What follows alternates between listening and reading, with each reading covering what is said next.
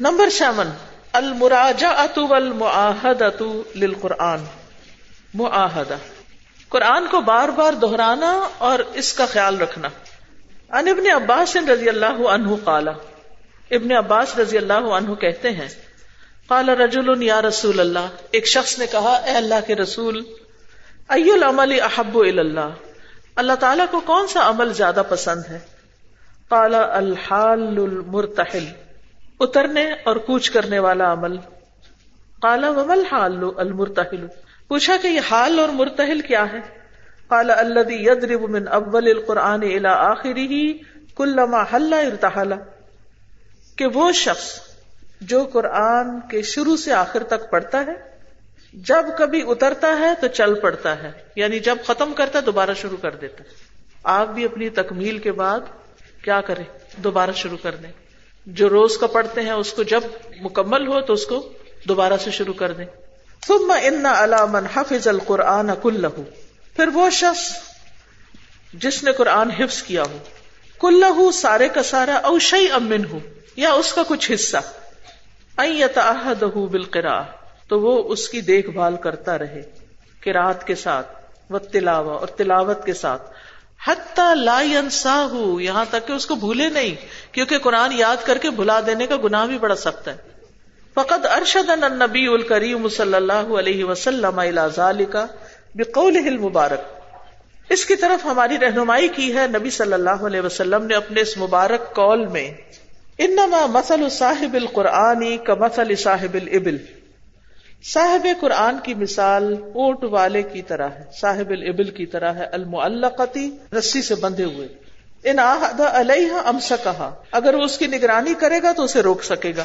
وہ ان اطلاع کہا ذہبت اور اگر اس نے اس کو چھوڑ دیا، رسی کھول دی، تو اونٹ بھاگ جائے گا۔ وزاد مسلم۔ مسلم کی روایت میں اضافہ ہے وہ اضاقا مصاحب القرآنی فقر اہ بل و نہاری زکر اہ و ادا لم یقم بھی نسی کہ صاحب قرآن قیام کرے گا اور دن رات اس کی قرآت کرے گا تو اسے یاد رکھے گا۔ اور جب اس کی قرآت کے ساتھ قیام نہیں کرے گا تو اس کو بھول جائے گا۔ پڑھے گا نہیں تو بلا دے گا۔ وقال ایدن اور یہ بھی فرمایا تاحد القرآن فولدی نفسی بیدی لہو اشد تفسیا من الابل فی اقلها تاحد القرآن، قرآن پڑھتے رہو۔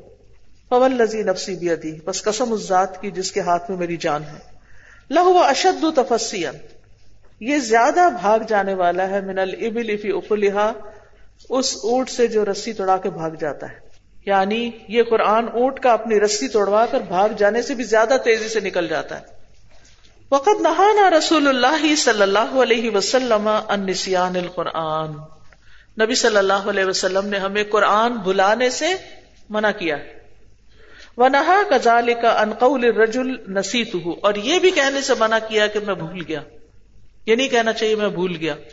فقالا تو فرمایا بے سمال احدہم ان یقول نسیت آیت کیتا و کیتا کتنا برا ہے کسی شخص کا یہ کہنا کہ میں فلاں فلاں آیت بھول گیا ہوں۔ بل نسیا، بلکہ وہ بھلا دیا گیا ہے۔ وسطر القرآن، اور قرآن کا مذاکرہ کرتے رہو، پڑھتے رہو۔ فَإِنَّهُ أَشَدُّ تَفَسِّيًا مِن صُدُورِ الرِّجَالِ مِنَ النَّعَمِ کیونکہ قرآن انسانوں کے دلوں سے نکل جانے میں اونٹ کے بھاگ جانے سے بھی زیادہ بڑھ کے ہے۔ وہ ان سب ضمی معافی ہی من الشعاری بے عدم اور اس میں مذمت کی وجہ یہ ہے کہ اس میں احساس یہ پیدا ہوتا ہے کہ اس شخص نے قرآن کی پرواہ نہیں کی، تب بھولا ہے۔ یعنی کوئی یہ کہے کہ مجھے قرآن نہیں آتا، اس کا مطلب یہ کہ تم نے پڑھا نہیں ہے۔ بھول گیا ہوں کیونکہ پڑھتے نہیں ہو۔ اضلاع یقا نسان اللہ بترک تاحد و کثرت الغفلہ۔ کیونکہ قرآن نہیں بھولتا یعنی نسیان نہیں ہوتا، مگر ترک تعہد سے اور کثرت غفلت سے۔ یعنی انسان جب اس کا خیال کرنا چھوڑ دے، پڑھنا چھوڑ دے، تب بھولتا ہے۔ فلو تاحد تلاوت ہی پھر اگر وہ اس کی تلاوت کا خیال رکھیں ول قیام بھی اور اس کے ساتھ قیام کرنے کا۔ فس سلاتی نماز میں لدام حفظ ہو و تدکر تو اس کا حفظ اور اس کا یاد رکھنا ہمیشہ قائم رہے گا۔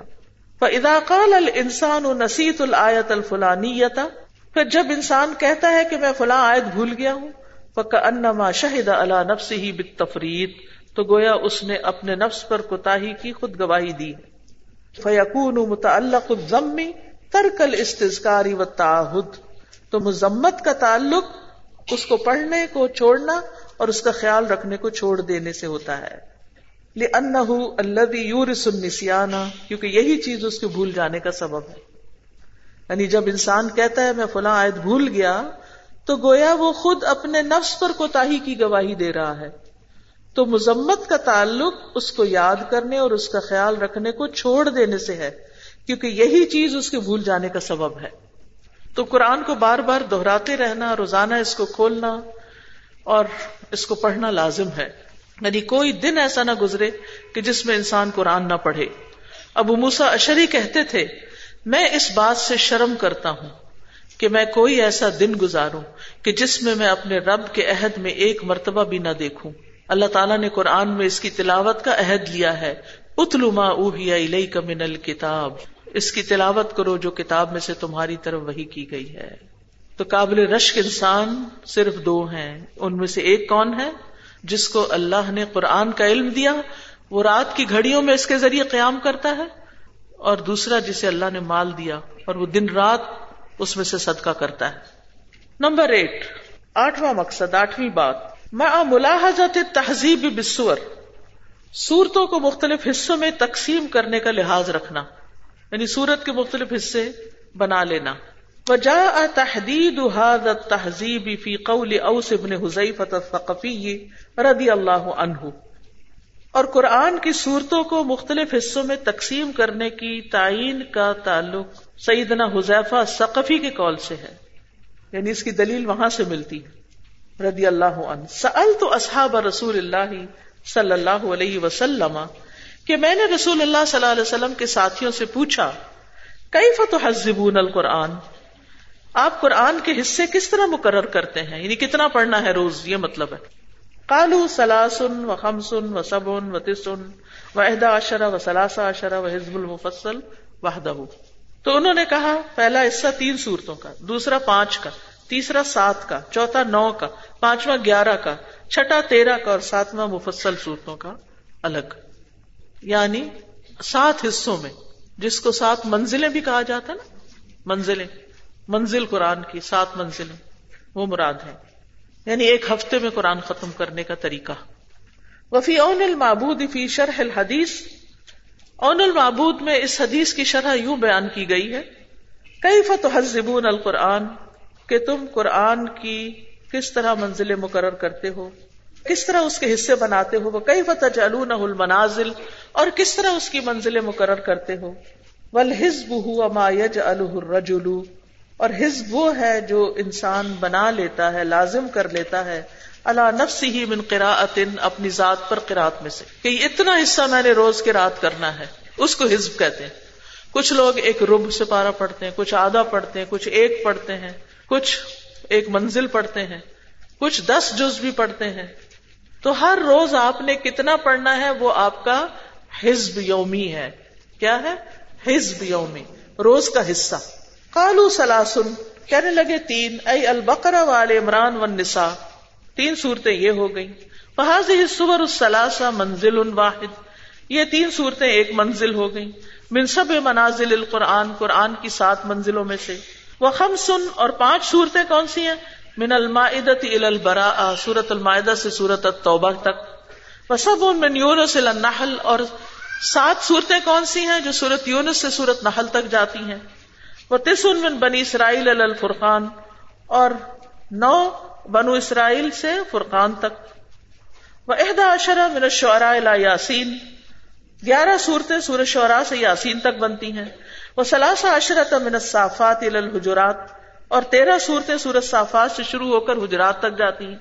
وہ حزب المفصل وحدہ، اور حزب مفصل جو ہے، مفصل صورتوں کا وہ کیا ہے؟ من قافلہ آخر القرآن۔ سورت قاف سے لے کے قرآن کے آخر تک۔ فعلم من هذا ان في اصل صحابتی كان ترتیب القرآن مشہورا على هذا النمط المعروف الان۔ کہ اثر صحابہ میں قرآن کی جو ترتیب تھی، وہ اسی طریقے پر مشہور تھی جو آج کل معروف ہے۔ یعنی یہی سات منزلیں جو آج مشہور ہیں، یہ صحابہ کے دور سے چلی آ رہی۔ تو قرآن کو سات حصوں میں کس نے تقسیم کیا؟ صحابہ نے۔ ٹھیک ہے؟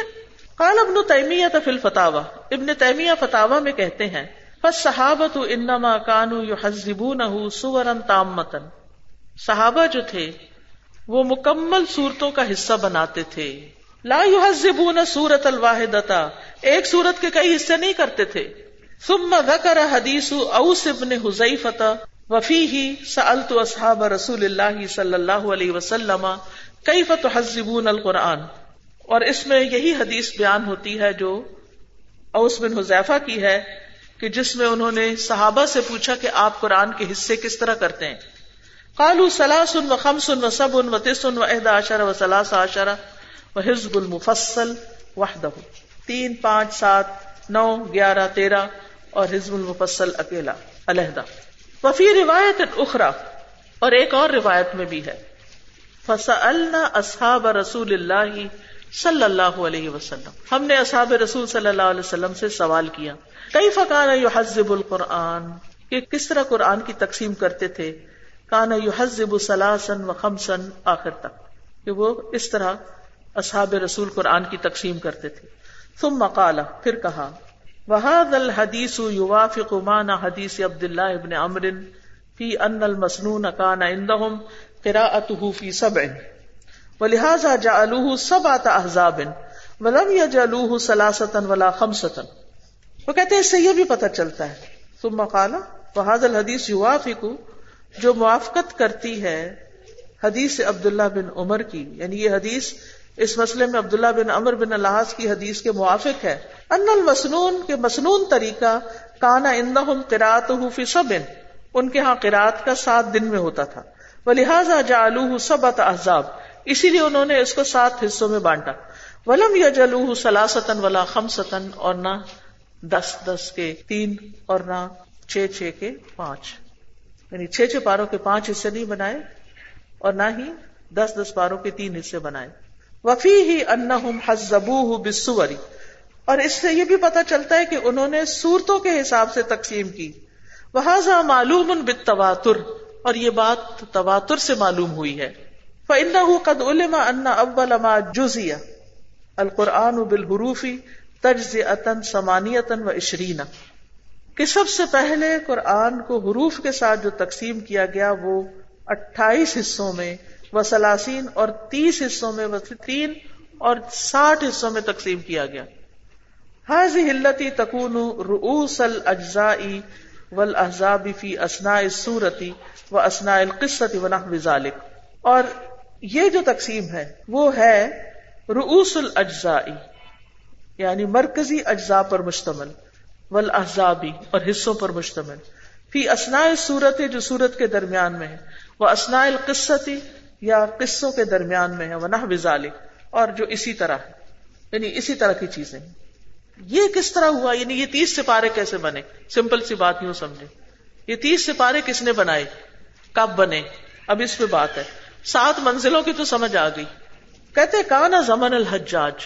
یہ حجاج کے زمانے میں ہوا۔ وما باد اور جو اس کے بعد کے لوگ تھے۔ وروبیا ان الحجاج امر بزالک اور یہ بھی کہا جاتا ہے کہ حجاج نے اس چیز کا حکم دیا تھا کہ ایسا کیا جائے۔ وہ من العراق فشا ذالک، اور یہ چیز عراق سے مشہور ہوئی یا عام ہوئی؟ یہ چیز عراق میں پھیلی۔ ولم یکن اہل المدینہ یارفون ذالک۔ مدینہ والے اس کو نہیں جانتے تھے، یہ عراق سے شروع ہوئی ہے۔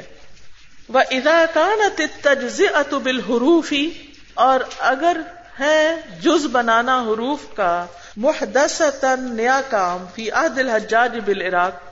حجاج کے دور میں عراق میں فمعلوم ان صحابتا، تو یاد رکھنا چاہیے، جان لینا چاہیے، معلوم ہے کہ صحابہ قبل ذالے کا اس سے پہلے اللہ عہد نبی صلی اللہ علیہ وسلم، نبی صلی اللہ علیہ وسلم کے زمانے میں وباد اور اس کے بعد، کان لہم تہذیب آخر۔ ان کی اور تقسیم تھی۔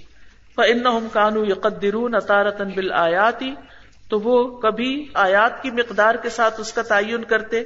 فیقول خمسون آیا ستو نہ آیا پچاس آئے ساٹھ آئے یعنی اس طرح تقسیم کرتے۔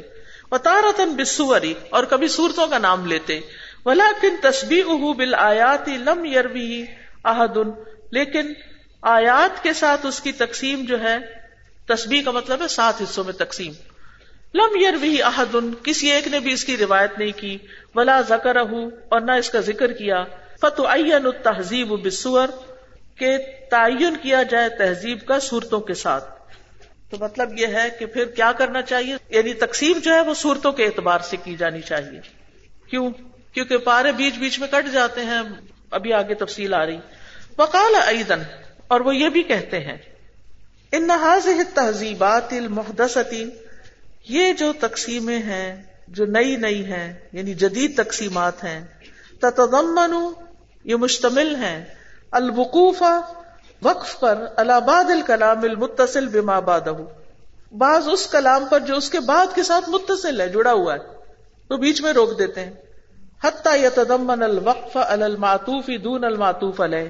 یہاں تک کہ یہ وقف معطوف پر تو ہوتا ہے، لیکن معطوف علیہ پر نہیں ہوتا۔ فیحصل القاری فی اليوم الثانی بمعطوف. لیکن کاری دوسرے دن معطوف سے شروع کرتا ہے. ہی جیسے اللہ تعالیٰ کا فرمان ہے ول محسنات من النساء. اس کا تعلق پیچھے کی محرمات کے ساتھ ہے. تو اب وہ آدھی محرمات کا ذکر ہو گیا اور یہ حصہ چھٹ گیا اور اس کو اگلے دن پڑھنا شروع کریں گے. پانچوں پارا جہاں سے شروع ہو رہا ہے. وقولی ومن یقنت من کن للہ و رسول ہی اور اللہ تعالیٰ کا فرمان اور جو تم میں سے اللہ اور اس کے رسول کی اطاعت کرے گی، وہ امسال ذالک اور اس جیسی اور مثالیں بھی ہیں۔ وہ یتدمن الوقف الاباد القصت دون آباد اور یہ تقسیم اس پر بھی مشتمل ہے کہ قصے کے بعض حصے پر وقف کیا جائے، جبکہ ابھی باز رہتا ہو، دون باز یعنی قصے کے بیچ میں ہی توڑ دیتے ہیں کلام۔ حتیٰ کلام المتخات بہنی یہاں تک کہ دو لوگوں کا آپس میں کلام کرنا، جیسے موسا اور خزر علیہ السلام کا۔ حتیٰ یحصل الابتداء فی اليوم الثانی، یہاں تک کہ دوسرے دن ابتدا ہوتی ہے بھی کلام المجیبی جواب دینے والے سوال ایک دن پڑھا جاتا ہے اور جواب دوسرے دن آتا ہے۔ کقولی تعالی، قال علم اقلک جیسے اللہ تعالیٰ کا فرمان ہے علم اقلک وقال ایدن۔ اور یہ بھی کہا وہ ادا نہ تہذیب ہُو بالحروف انما ہوا تقریب لا تحدید. جب تقسیم حروف کے ذریعے سے ہوتی ہے، تو وہ ایک چیز کو قریب تو کرتی ہے، لیکن متعین نہیں کرتی. لا تحدید. کان ذالک من جنس تجزیتی ہی بسوری یہ اسی طرح ہے، کان ذالک، یہ ہے من جنس تجزیتی ہی بسوری صورتوں کے ذریعے تقسیم کرنے کی قسم. ہوا ایدن تقریب، وہ بھی قریب کرنے کے لیے ہے.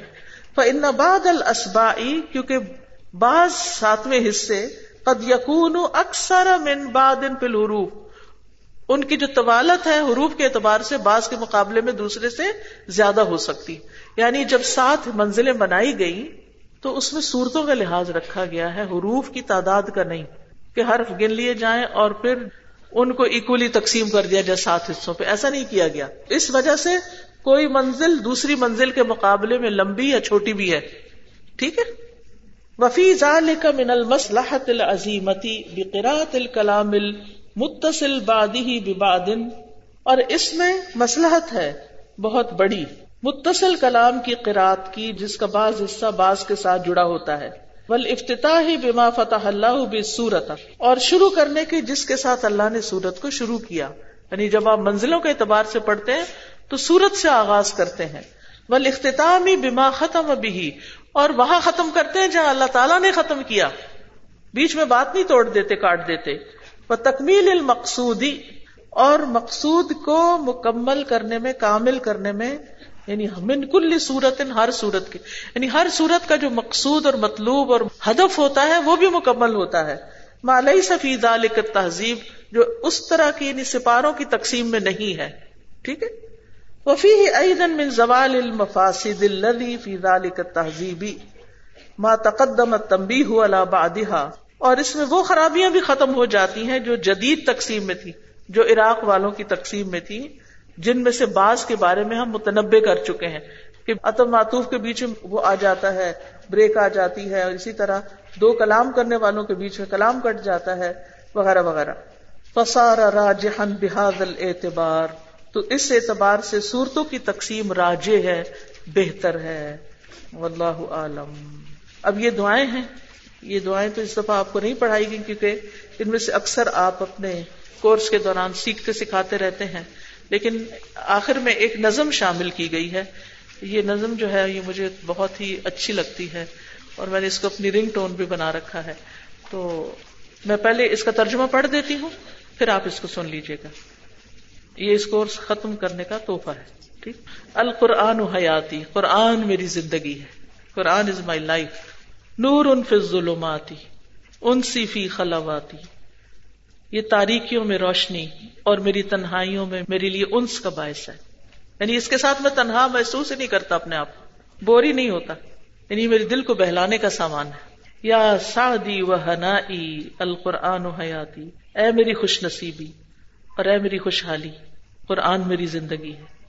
نور ان ملا القلب ففاظ بحب کتاب اللہ۔ یہ ایسی روشنی ہے جس نے دل کو بھر دیا ہے، تو وہ اللہ کی کتاب کی محبت کے ساتھ جاری ہو گیا۔ بہ نکلا ہے، پھوٹ پڑا یعنی اس دل سے اللہ کی محبت پھوٹ نکلی ہے۔ یعنی یہ قرآن جب سے دل میں گیا ہے، تو دل سے اللہ کی محبت کے فوارے پھوٹنے لگے۔ اشرق دربی بال قرآن اس نے میرے راستے کو قرآن کے ذریعے چمکا دیا۔ کا شکر نیا ربا۔ اے میرے رب، میں تیرا شکر ادا کرتا ہوں۔ شکر نیا ربا۔ اے میرے رب، میں تیرا شکر ادا کرتا ہوں۔ یم اتم المظلم۔ جو اندھیری رات کی تاریکی کو مٹا دیتا ہے۔ یروی غما اور روح اور روح کی پیاس کو سیراب کر دیتا ہے۔ یج من اہل اللہ۔ یہ ہمیں اہل اللہ میں شمار کرتا ہے۔ یقیب بہل مجروح جس کے ساتھ زخمی بھی اچھا ہو جاتا ہے۔ جس کو زخم کوئی لگا ہوتا ہے، چوٹ لگی ہوتی ہے، اس کا دل بھی اچھا ہو جاتا ہے، یا جسم بھی اچھا، شفا مل جاتی ہے۔ ہوا نبراس حیاتی یورشدنا بہدا ہوں یہ میری زندگی کا چراغ ہے مینارا نور ہے، اور اس کی ہدایت کے ساتھ ہماری رہنمائی کرتا ہے۔ نور ان ملا القلب ففاظ بحب کتاب اللہ اشرق دربی بال قرآنی فشکر یا ربا شکر یا ربا. یا ربی فکاف من انشا التحفیظ سرو اے رب، تو ان لوگوں کو کافی ہو جا، جو قرآن کے حفظ کے لیے محل بناتے ہیں یعنی جگہ تعمیر کرتے ہیں. ہی دور ان لنور یہ روشنی کے مکانات ہوتے ہیں، جس میں ہر وقت قرآن پڑھا جاتا ہے. وفی ہا اختر تہری یفو اور اس میں پاکیزگی کی خوشبو مہکتی ہے۔ حیا یا من تاہن فل قرآن نجا اے وہ شخص جو حیران، پریشان، کنفیوز ہے، ادھر ادھر بھٹک رہا ہے۔ آؤ، قرآن کامیابی ہے۔ نور ملا القلب ففاض بحب کتاب اللہ۔ اشرق قلبی بالقرآن فشکرن یا ربا۔ شکرن یا ربا۔ اليوم نکرم من حفظ حفل ثم نروح. آج ہم ان لوگوں کو اعزاز بخشیں گے جنہوں نے قرآن حفظ کیا، ایک محفل منعقد کر کے اور پھر ہم چلے جائیں گے. لیکن الکل لدرجات فی الجنات تموح لیکن ہر ایک جنت میں بلند درجوں کی طرف للچاتا ہے کہ اس کے درجے وہاں بلند ہوں. غایت الرحمان ہمارا مقصد مطلب منزل رحمان ہے۔ نہ تطلع ردا ہم اس کی رضا کی طرف جھانکتے ہیں، ہم اس کی رضا چاہتے ہیں۔ نور ملا القلب ففاض بحب کتاب اللہ۔ اشرق دربی بال بالقرآن فشکرن یا ربا۔ شکرن یا ربا۔ آخر میں شکر ہی شکر۔ نور في الظلمات أنسي في خلواتي يا سعدي وهنائي القرآن حياتي. ملأ القلب ففاض بحب كتاب الله. أشرق دربي بالقرآن فشكرا يا رباه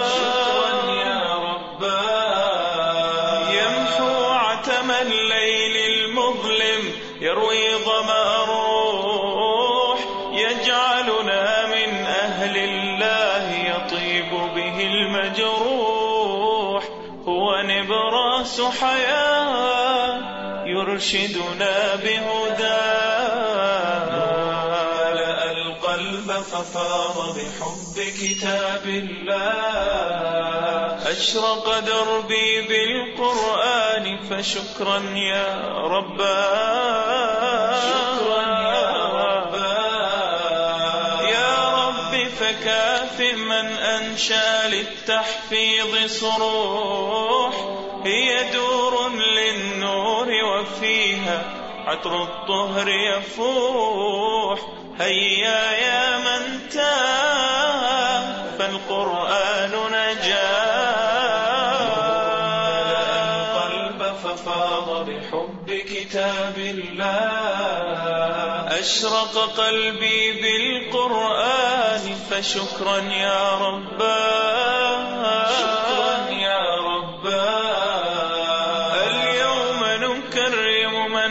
من حفظوا حفل ثم نروح. لكن الكل لدرجات في الجنات طموح. غايتنا الرحمن، نتطلع لرضاه القلب ففاض بحب كتاب الله.